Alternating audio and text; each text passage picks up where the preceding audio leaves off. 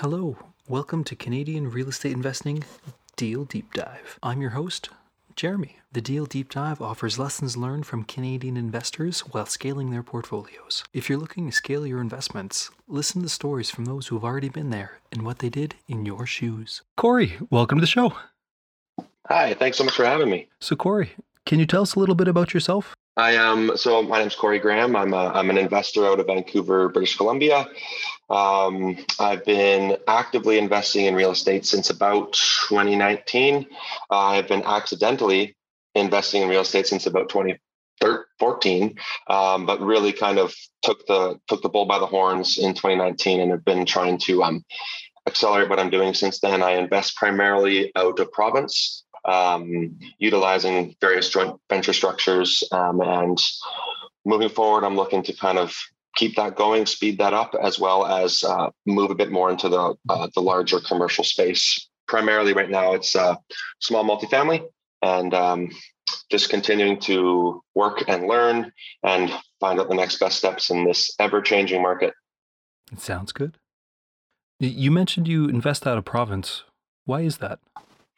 Uh, well, uh, in case anybody doesn't know about what the market in Vancouver is like, it is an exceptionally high priced market. Um, there are lots of other reasons. Um, as much as I love living in Vancouver, like I, I am looking right now over a beautiful panoramic view of the ocean and, and the city. I'm in North Vancouver. Um, but if I were to uh, buy a 600 square foot condo like this, there's just in the way I look at it, there's very, very little ways to make them cash flow the way I would like. Uh, and essentially, I once you build a team in a certain area, I've gotten myself to the point where it doesn't really matter where that area is, as long as the fundamentals make sense and you have the right team in place. Uh, so I went where the real estate would more match my goals, which is more towards uh, long-term wealth building, um, some cash flow to get you through that, but it's more about building the team and whether it's in Vancouver, uh, Edmonton, uh, the Golden Horseshoe, uh, Phoenix, uh, Punta Cana, wherever. If you get a team in place and you have the right legal structures in place, there's really no limits anymore with how good uh, technology is. So that's the main reason. Very cool. Very cool. Mm-hmm. So, what was the best deal you've ever done? Hmm. What was the plan? What went right or wrong? And what would you do different?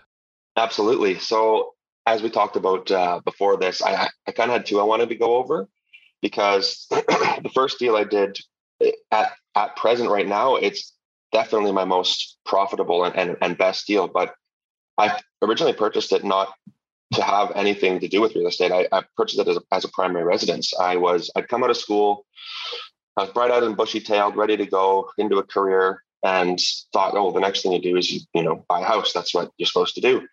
Um, so I did all the things that you aren't supposed to do, which was, well, I'll buy a house close to the work that I have right now because that makes sense. And as many people know, jobs can be very transient. Sometimes you can move jobs, things change. Um, but I thought it was the right thing to do. And then I also thought it would be a good idea to buy a pre-sale because I was like, oh, well, you know, I'll have a year before it's done and then it'll be great. Um, so I ended up buying a, a, pre-sale condominium here in the lower mainland. Um, went through all the paperwork, uh, went through all the lawyers, and at the time, I, I thought, man, this is terrible. Like, I, there's so much paperwork. This is so stressful. I don't want to do this ever again. And then a couple years go by, I move into the condo, and then a year after a year of living in the condo, I looked at my my BC assessment, and I looked at my taxes for the year from my job, and I realized that my condo had made more than I had in my job. So then I had a bit of moment of reckoning there, being like, maybe a little bit of that paperwork is is is worth it. and that's when I took a real dive into the whole real estate investing world, BiggerPockets, podcast galore, um, books on books on books and everything, going to meetups. And but that original condo, it essentially was the catalyst for all of my future investing. It had nothing to do with knowing anything about real estate investing. Essentially, it had everything to do with being in the right place at the right time. I bought a pre-sale condo in the lower mainland when the market was a little bit wishy-washy and it has done nothing but it's almost tripled in, in value since I bought it. Um, and as of right now, so I bought it for 200,000 thousand. It's it's when I look on and I get some comps. They're selling in my in that building for about 520 now. And I have actually turned that into an executive style rental where we rent to insurance companies or high level CEOs on a and it's a it's a furnished rental. And we're getting between the range of four thousand to five thousand dollars a month on that. Um, I still have free internet from when I purchased the place. Um, and it, it, it's it's it's going really well. I've cashed out twice on two refinances and used that money for future investments, and it's cash flowing us about eight hundred to thousand bucks a month right now. So it's uh, it's really great. In hindsight, I wish I wasn't so scared and would have bought all the units in the building that were available. But you know, hindsight's twenty twenty, right? So Absolutely. that one's been that one's been very fruitful, but it had nothing to do with me knowing anything about real estate investing. It was right place, right time. Um, but I'm was I'm the way I look at it is like I'm not going to use that as an excuse. Um, I made sure to utilize that, and the majority of that equity is being put to use. Every I have a readvancing home equity line of credit on that property, and every month I'm, I'm taking that equity and using it. So it's uh, I'm not going to sit here and say you know well you know the luck is you know luck is what it is, but you have to utilize it if you really want to uh, move forward. So that was the first one, the accidental best best property. Um, and then the second best deal that I did was a joint venture, venture in Hamilton, Ontario. Uh, it was a, a, a BRRRR property, if, if, if, your audience is familiar with that term, mm-hmm. um, where we purchased a property that was undervalued, um, underutilized, underrented. It was an estate sale off market. Um, we purchased it. I have the numbers here. Did, did you want to go through the numbers or did you want to just go high level? Absolutely. I'd, I'd love to go through the numbers. Great. Okay. So the purchase price was 600000 um, so we got an uh, original mortgage with Scotiabank, which was really nice. So we didn't have to utilize hard money. Um, our renovation costs were about 240,000. We had uh, carrying costs of 50,000. Um, in Ontario, in Alberta, you, you, guys probably aren't as used to this, but we, you have to pay tenants to, to leave a property. So we had to pay the tenants $15,000 to leave so we could start our renovations. At the time, I like I thought it was insane to do that, but my my partners explained this is just you know par for the course in places like Ontario where they have rent restrictions. Um, so there was that. It took about eight nine months. There was some, carrying costs, like I said, about fifty thousand. Closing costs, we'll call it five grand. Um, our our uh, refinance value we got appraised at one point two one million. So we pulled out at 80% loan to value on that one. Our new mortgage was $968,000, which means that we pulled out all of our capital and there was a surplus of $90,000. So that was a really nice win. Um, and it's now, it's since then in, in the Golden Horseshoe of, of Ontario, there is essentially no vacancy. Um, as soon as these went on the market, they were snapped up and, and rented. Um, so it's now, it's fully rented. The garage is rented. It brings in about 6,400 a month. And when we did this, this was, we bought it gosh, when did we buy it? Early 2021.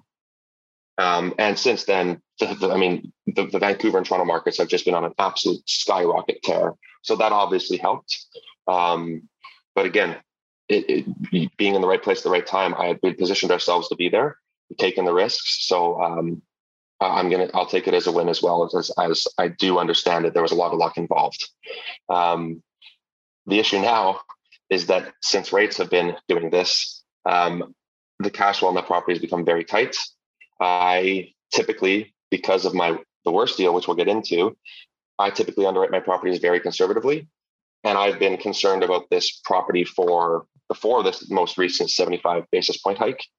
Um, so we are in the process of trying to figure out what we can do to mitigate that because we're the way I the way I underwrite the numbers, we are now cash flow negative. Um, if you if you account for proper amounts for vacancies, for uh, repairs, all these kinds of things, lawn care, et cetera, et cetera. Um, so I am we're actively working on that. But as of it, essentially, we got a, a free property that the their that the tenants are paying off for us. Plus, they, we got cut a ninety thousand dollar check tax free, which was which was pretty nice. So I guess there's a slush fund there, but I I'm always conservative, and I do not like the idea of cash flow negative properties. So Absolutely not. It, uh, it, it's really hard to be an investor when you're losing money every month. Exactly, and it's um, Yeah, I mean, there's there's other sides. You know, you got, you got the principal pay down, you got this, and you got that. But at the I, I the metrics I look at, I, I think it's very similar to you, Jeremy. It's it's that is great, but there needs to be some buffer there, and our buffer has gotten snapped up by these uh, very quick rate hikes. And I mean, I hope they're done, but I'm preparing for the worst. That's fair. I think the uh, the Bank of Canada said last week to expect another rate hike. Yeah, we've been trying to be proactive, and we're looking at a couple things. We got our paralegals looking at a few things. Um, the problem with um, provinces that have rent control is that, that the, the landlord's kind of stuck. Uh, since we since we put our tenants in, the rent has probably raised twenty percent, but there's nothing we can do, mm-hmm. um, which is it's unfortunate. Uh, but at the same time, it, it, those are the rules of the game. So you have to adapt and just play by the rules and, and, and figure it out as you go. So that's what we're trying to do. Now, I know lots of listeners here are from, uh, well, Alberta and Saskatchewan. Would you be able to go over quickly what rent controls are and why they sure.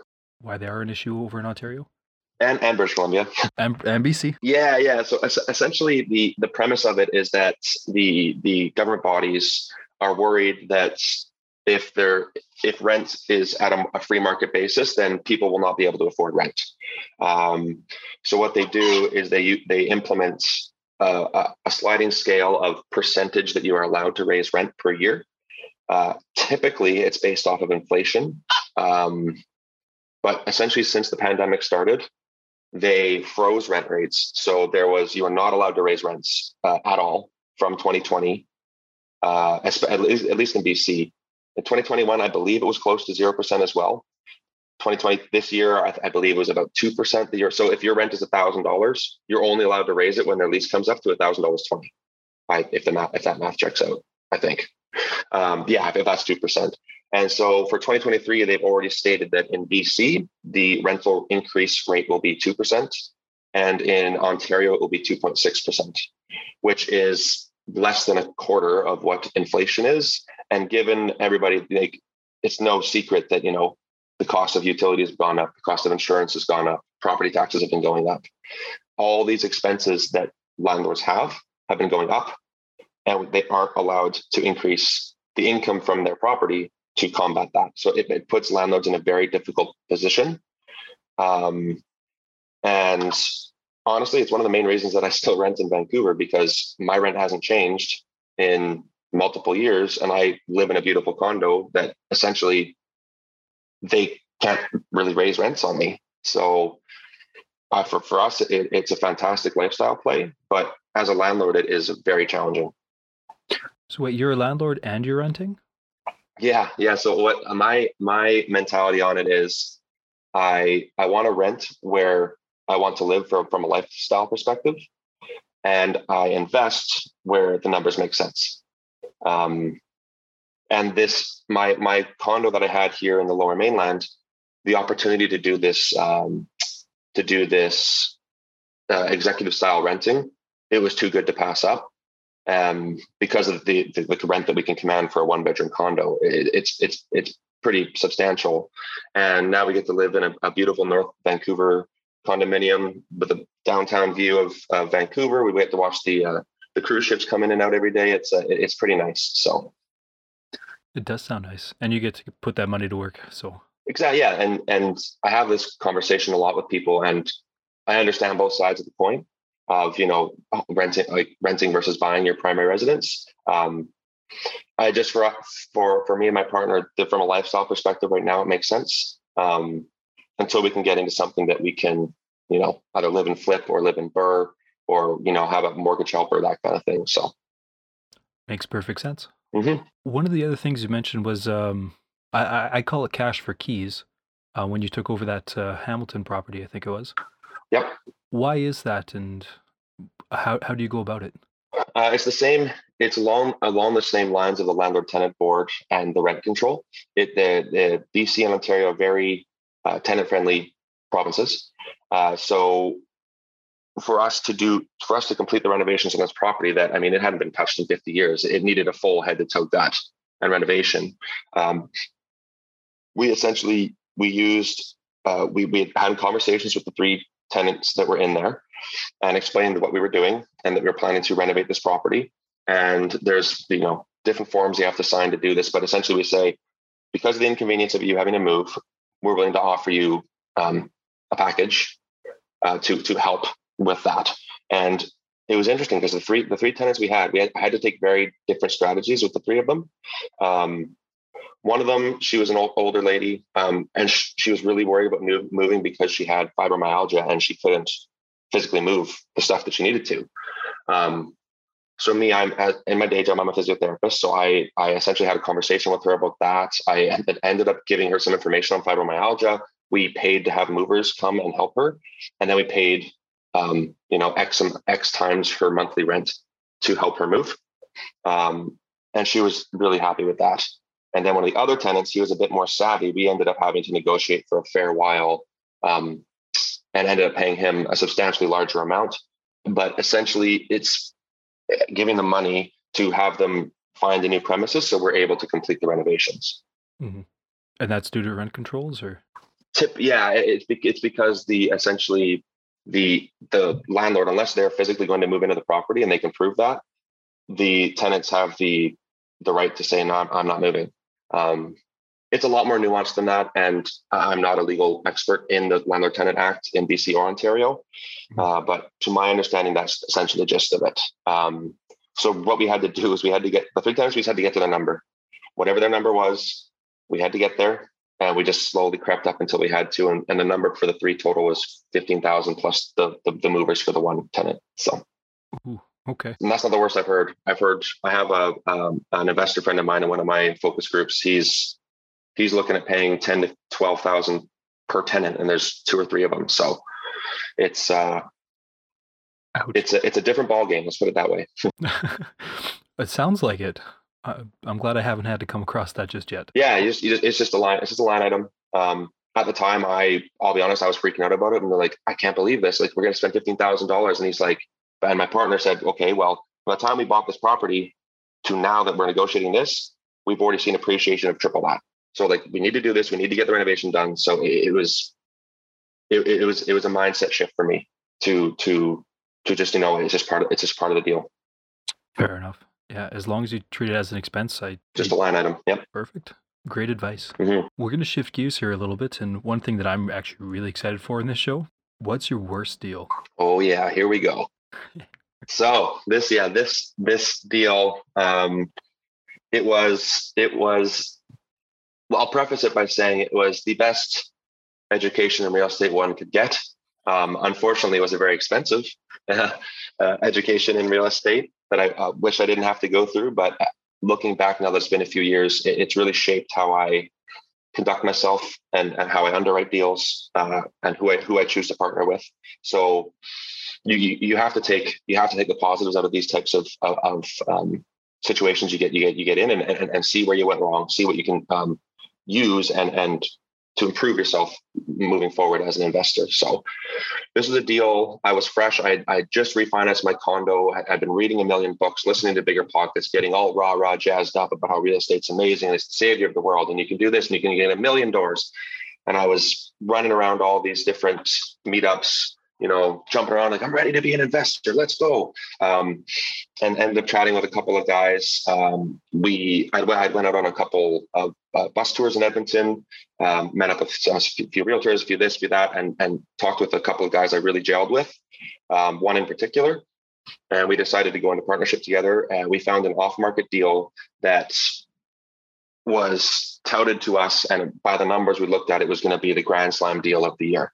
You know, it was you know uh, 80% complete uh, infill beautiful giant giant infill um, three bed two bath on both sides upstairs. We were going to build a two bed two, two bed one bath in the downstairs fourplex. It was going to be you know just a, like about 100 grand to finish it up finish the basements up get it all done sweet and dandy. We're going to walk out of there with the BRRRR with a with a bunch of money in surplus going to be into it for no money. Deal of the century the yada yada. Um, but it turns out when something seems too good to be true, it very typically is. Uh, so we went in, both me and my other partner, relatively green in the area. Um, we we go to the property and, and, we're getting pushed hard on this off market deal. Like we need to close now. We need to close now. Um, so mistake number one we did not do a thorough and proper paid for inspection. We had three people we trusted walk the property. We had our contractors walk the property. They said everything looks amazing. This place, they could rent the upstairs right now. It's, it's beautiful. Um, so we thought, okay, great. Uh, so we, we, had our purchase. We bought it for five hundred thousand um, dollars. Second mistake: I am not local to Edmonton. I'm I do not know the areas, and I didn't know the areas as well as I should have to be purchasing a property.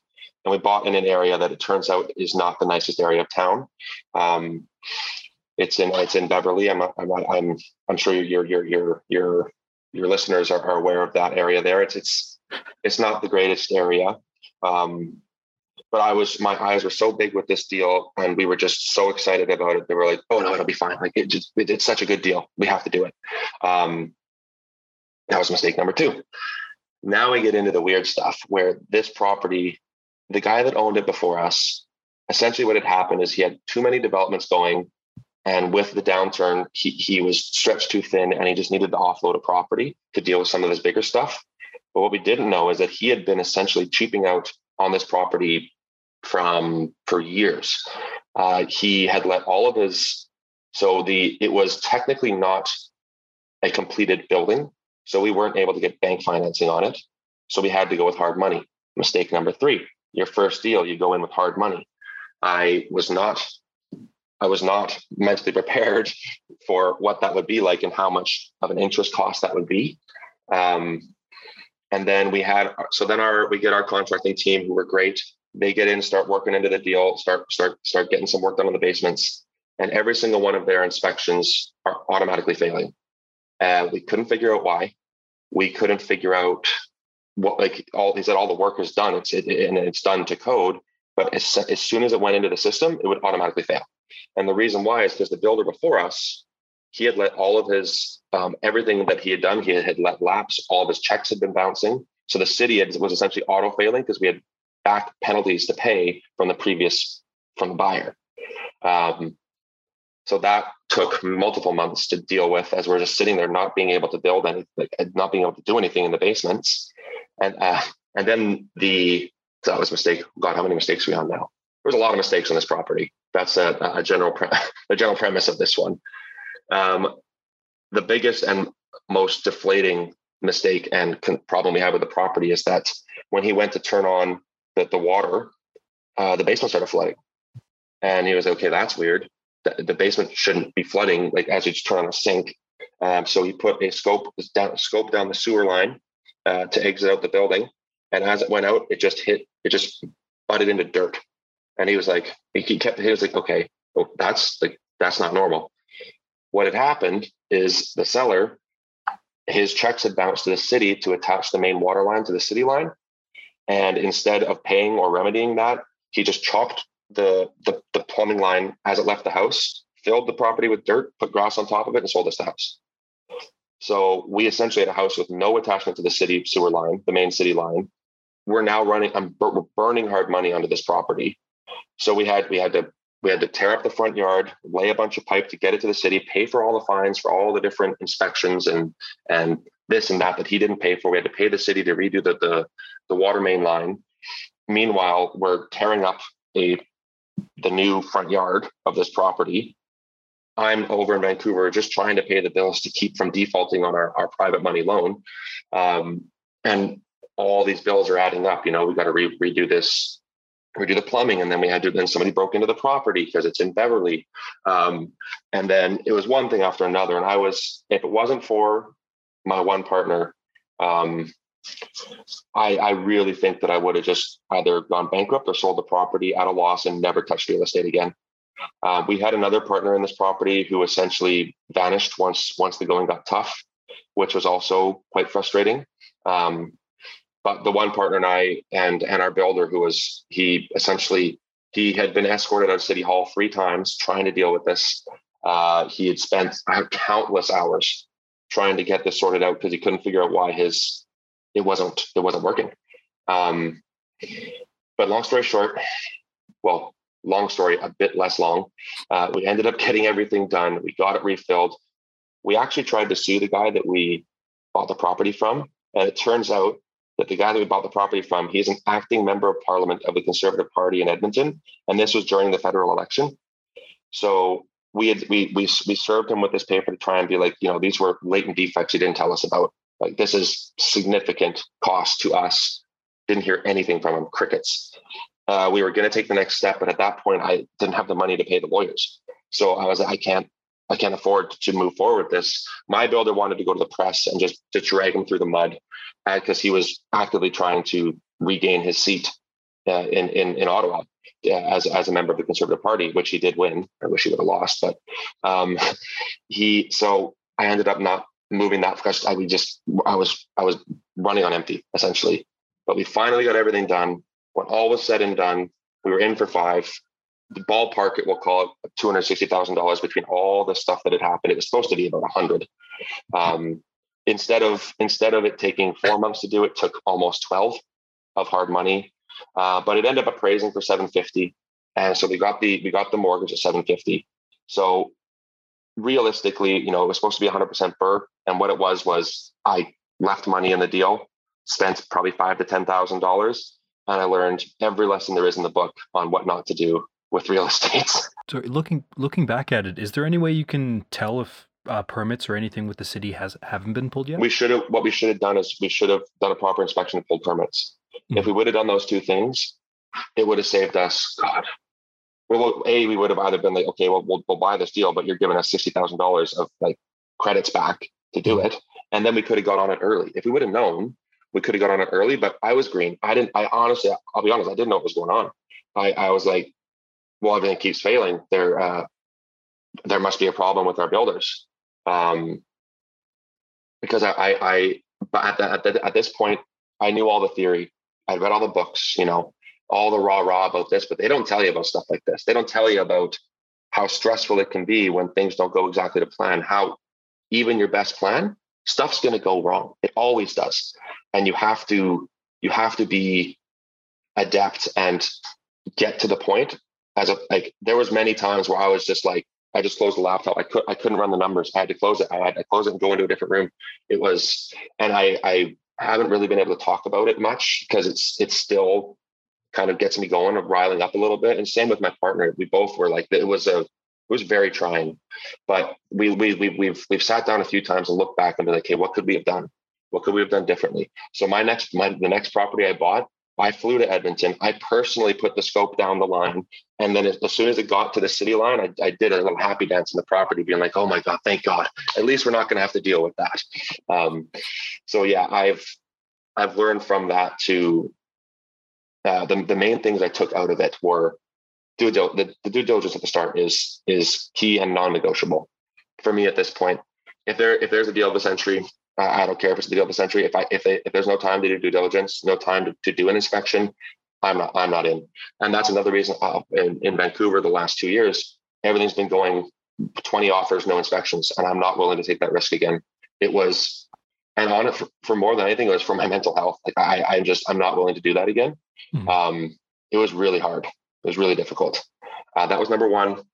Uh, number two, um, with partners, trust but verify on both sides, because I had I had the both I had both ends with with this deal where I had I had one partner who was this lifesaver and the other partner who I haven't heard from and uh, completely ghosted. So it, it, it trust but verify. It, it, it's really important, and it's and it's no it's no slight on the person you're you're potentially going to JV with, but it has to work for both sides, the money mm-hmm. partner and the working partner. And if it doesn't, then it, there's you can part ways. you have people you have to you have to be okay with that. And the third thing I, I I have learned is that real estate is very forgiving because after all of that, after all of that headache, it was essentially like we had bought the property new. Um, so it was, uh, and now and now cash flow is great, great tenants in it. Um, it um, as long as I every time I go buy it, I get a little bit of a flash of like I hate this property. But it, you looking back at the numbers now, um, once hopefully once uh, interest rates kind of calm down a little bit, we'll be able to refinance that. It has it has appreciated and and hopefully be able to pull out some of that equity. So I'm glad to hear it, and some great lessons in there. Thank you very much. Hey, of course. So, moving into our last section here, what advice would you give to uh, new investors who are in your area who are looking to scale their business? Uh, yeah, um, a lot. Some of the advice. Well, there's a few pieces of advice I would give. I'll try not to be too meta with this, but uh, the first one is is that you you want to be prepared. Uh, you want to be knowledgeable in your areas, and you want to you want to make sure that you are getting into the right networks of people, because re- really the, the the the key for this stuff, for me at least, is the network around you. Um, I rely and lean heavily on people that are experts in their field. Um, and and I, am still working on kind of uh, extrapolating my role in the whole process, but the having that team is critical. So so you have to get out there. You have to get yourself into uncomfortable positions. Go to meetups. Go to different Zoom meetups, go to in-person meetups in areas that, that, that interest you. Whether you want, if you want to invest in Vancouver, there's good meetups. If you want to invest out of province, there's good meetups for that. Uh, look on Meetup.com, look on Facebook, get into a tribe of people that are doing what you want to do, and then make yourself make yourself a small fish. Um, I I think I, will be honest. I think personally, I I maybe take that um, advice a bit too much at heart because I I put myself into positions of you know I'm I'm running around with people that you know have hundreds of doors and and they're looking at this high level stuff. And it is important to do that. But my second piece of advice is to make sure once you get into this, take a step back every now and again and be and be appreciative of what you have uh, and, and and where you are and what you've gone through because it's important to do that. Um, if I wouldn't have done that with, especially with that property that went bad, it uh, it would it would be a lot harder to to keep moving forward in the real estate game. Um, because after all that stuff happened, I still look back and you go, you know what? I learned a lot of good lessons there. I forged a lot of very good relationships with very good professionals that um, have been able. I've been able to. Those have paid dividends moving forward. Um, and and it, it's also kind of you know hardens you as as an investor. And then the last piece of advice I would give is once you are prepared, you got to take action. Um, it, it taking action is key. You have to take prepared action because you can read all the books in the world. You can go to listen to all the podcasts, talk to all the people, but um, until you go through your own school of hard knocks, it, it, it really is it uh, it really is eye opening, and it, you'll learn more in your first deal than you will reading every one of BiggerPockets books, going to all the meetups. Um, so yeah, that would be my probably my three main pieces of advice. Great advice. Great advice. I hope the listeners don't have uh, as much fun with their deal as you did with yours. Yeah, yeah. The like I said uh, previously, just uh, your, the due diligence is is, is critical, and um, be ready for things to go wrong. Just hopefully not as wrong as mine did. Great advice. Is it okay if we elaborate a little bit on uh, a previous comment? Absolutely. Yeah, yeah, for sure. Now, you mentioned ra- rather early on is uh, now you invest all across the country, and you were talking about how you need to make a team in, uh, from my understanding, in different areas. Correct. What kind of teams do you look to put in place, and are there certain key figures you look in one area, or how, how do you how do you put that team together? Absolutely. So um, one thing I would say is there, after I just roasted all the BiggerPockets books, there's a really good book uh, from BiggerPockets by David Greene called The Long Distance Real Estate Investor that goes through what he calls the power team. I actually I don't have the book handy, and after that bike ride, my legs are very sore, so it would take me a long time to get the book. But it um, essentially yeah, there's there's uh, uh, five critical components to to a power team. Um, one is a mortgage professional uh, an, an investor focused mortgage professional, uh, someone that, that can know your situation and navigate for you the best way to move forward with your different mortgages and different properties and advise on what you can and can't do.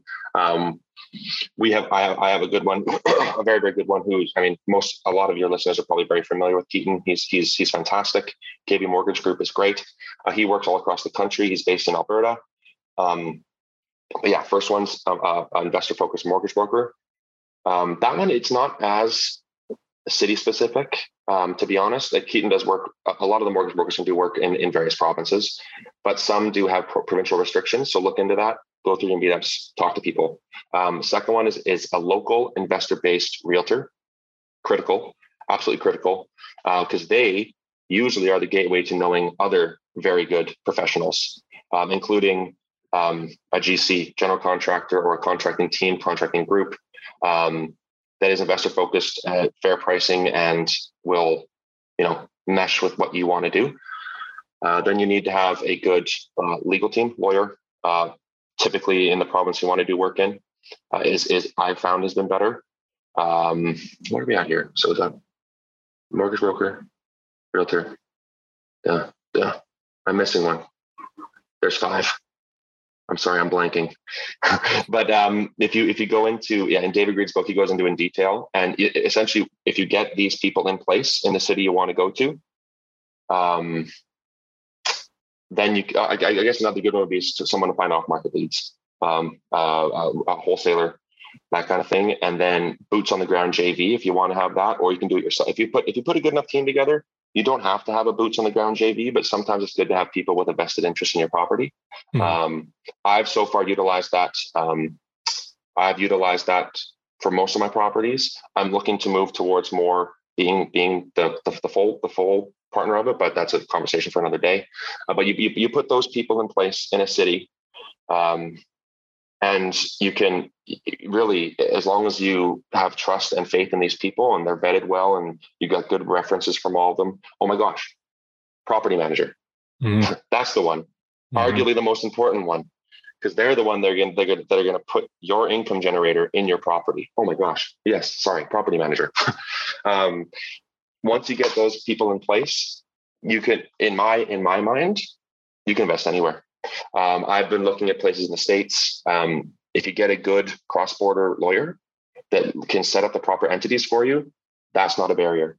Um, I've looked, I've gosh, I've, I've looked in Costa Rica, I've looked in Dominican, I've looked in multiple different. I'm actually potentially going to head down to Costa Rica for one of my partners. His podcast partner now lives there and and helps investors set up and build Airbnb properties that you can go stay in. Costa Rica is very um, expat friendly.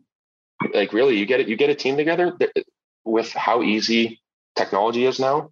There's really minimal barriers. Um, it is. A, I'll be honest. It's a bit of a trip when you first get your mind there, but it is. It's it's really fascinating and really exciting that you you location is not a barrier anymore, in my opinion. Mm-hmm. So we might have to uh, go to a physical inspection of that province or that uh, place in Costa Rica. Well, that's just it, right? Exactly. right, right off, a beautiful two week right off trip to Costa Rica. Punta again, sign me up. Sounds good. Perfect. So, where can people find out more about you? Sure. Yeah, I can. Um, I can leave uh, some contact information. I'm I am active on Facebook, just Cory Graham, and you can see some of my um, see some of my posts there. I'm active on Instagram. I think it's Cory S Graham. Oh gosh, I should probably check that. Uh, I'll be honest. I'm not. I'm not very good at the social medias. Um, if anybody wants to get in contact with me, I can leave an email as well. It's um I can do do show notes, I'm assuming, right? Yeah. Yeah. So it's, it's corey.s.graham at gmail.com. If they want to reach out and chat, I, I love talking real estate. Uh, just just if you want to chat about what to do to get started, chat on how, how to avoid pitfalls, talk about opportunities in different areas. I love talking real estate. I'll be on two Zoom call meetups later today. I'll be on another one on Thursday. I just I I, I love talking to people about it. If I can educate, that's great. If I can get educated, that's even better. um, so yeah, any of those, uh, Facebook and Instagram are most uh, are most what I'm on, and you can send me an email as well. Sounds good. Well, Cory, thank you very much. Of course, Jeremy. Have an awesome day. Thanks. You too.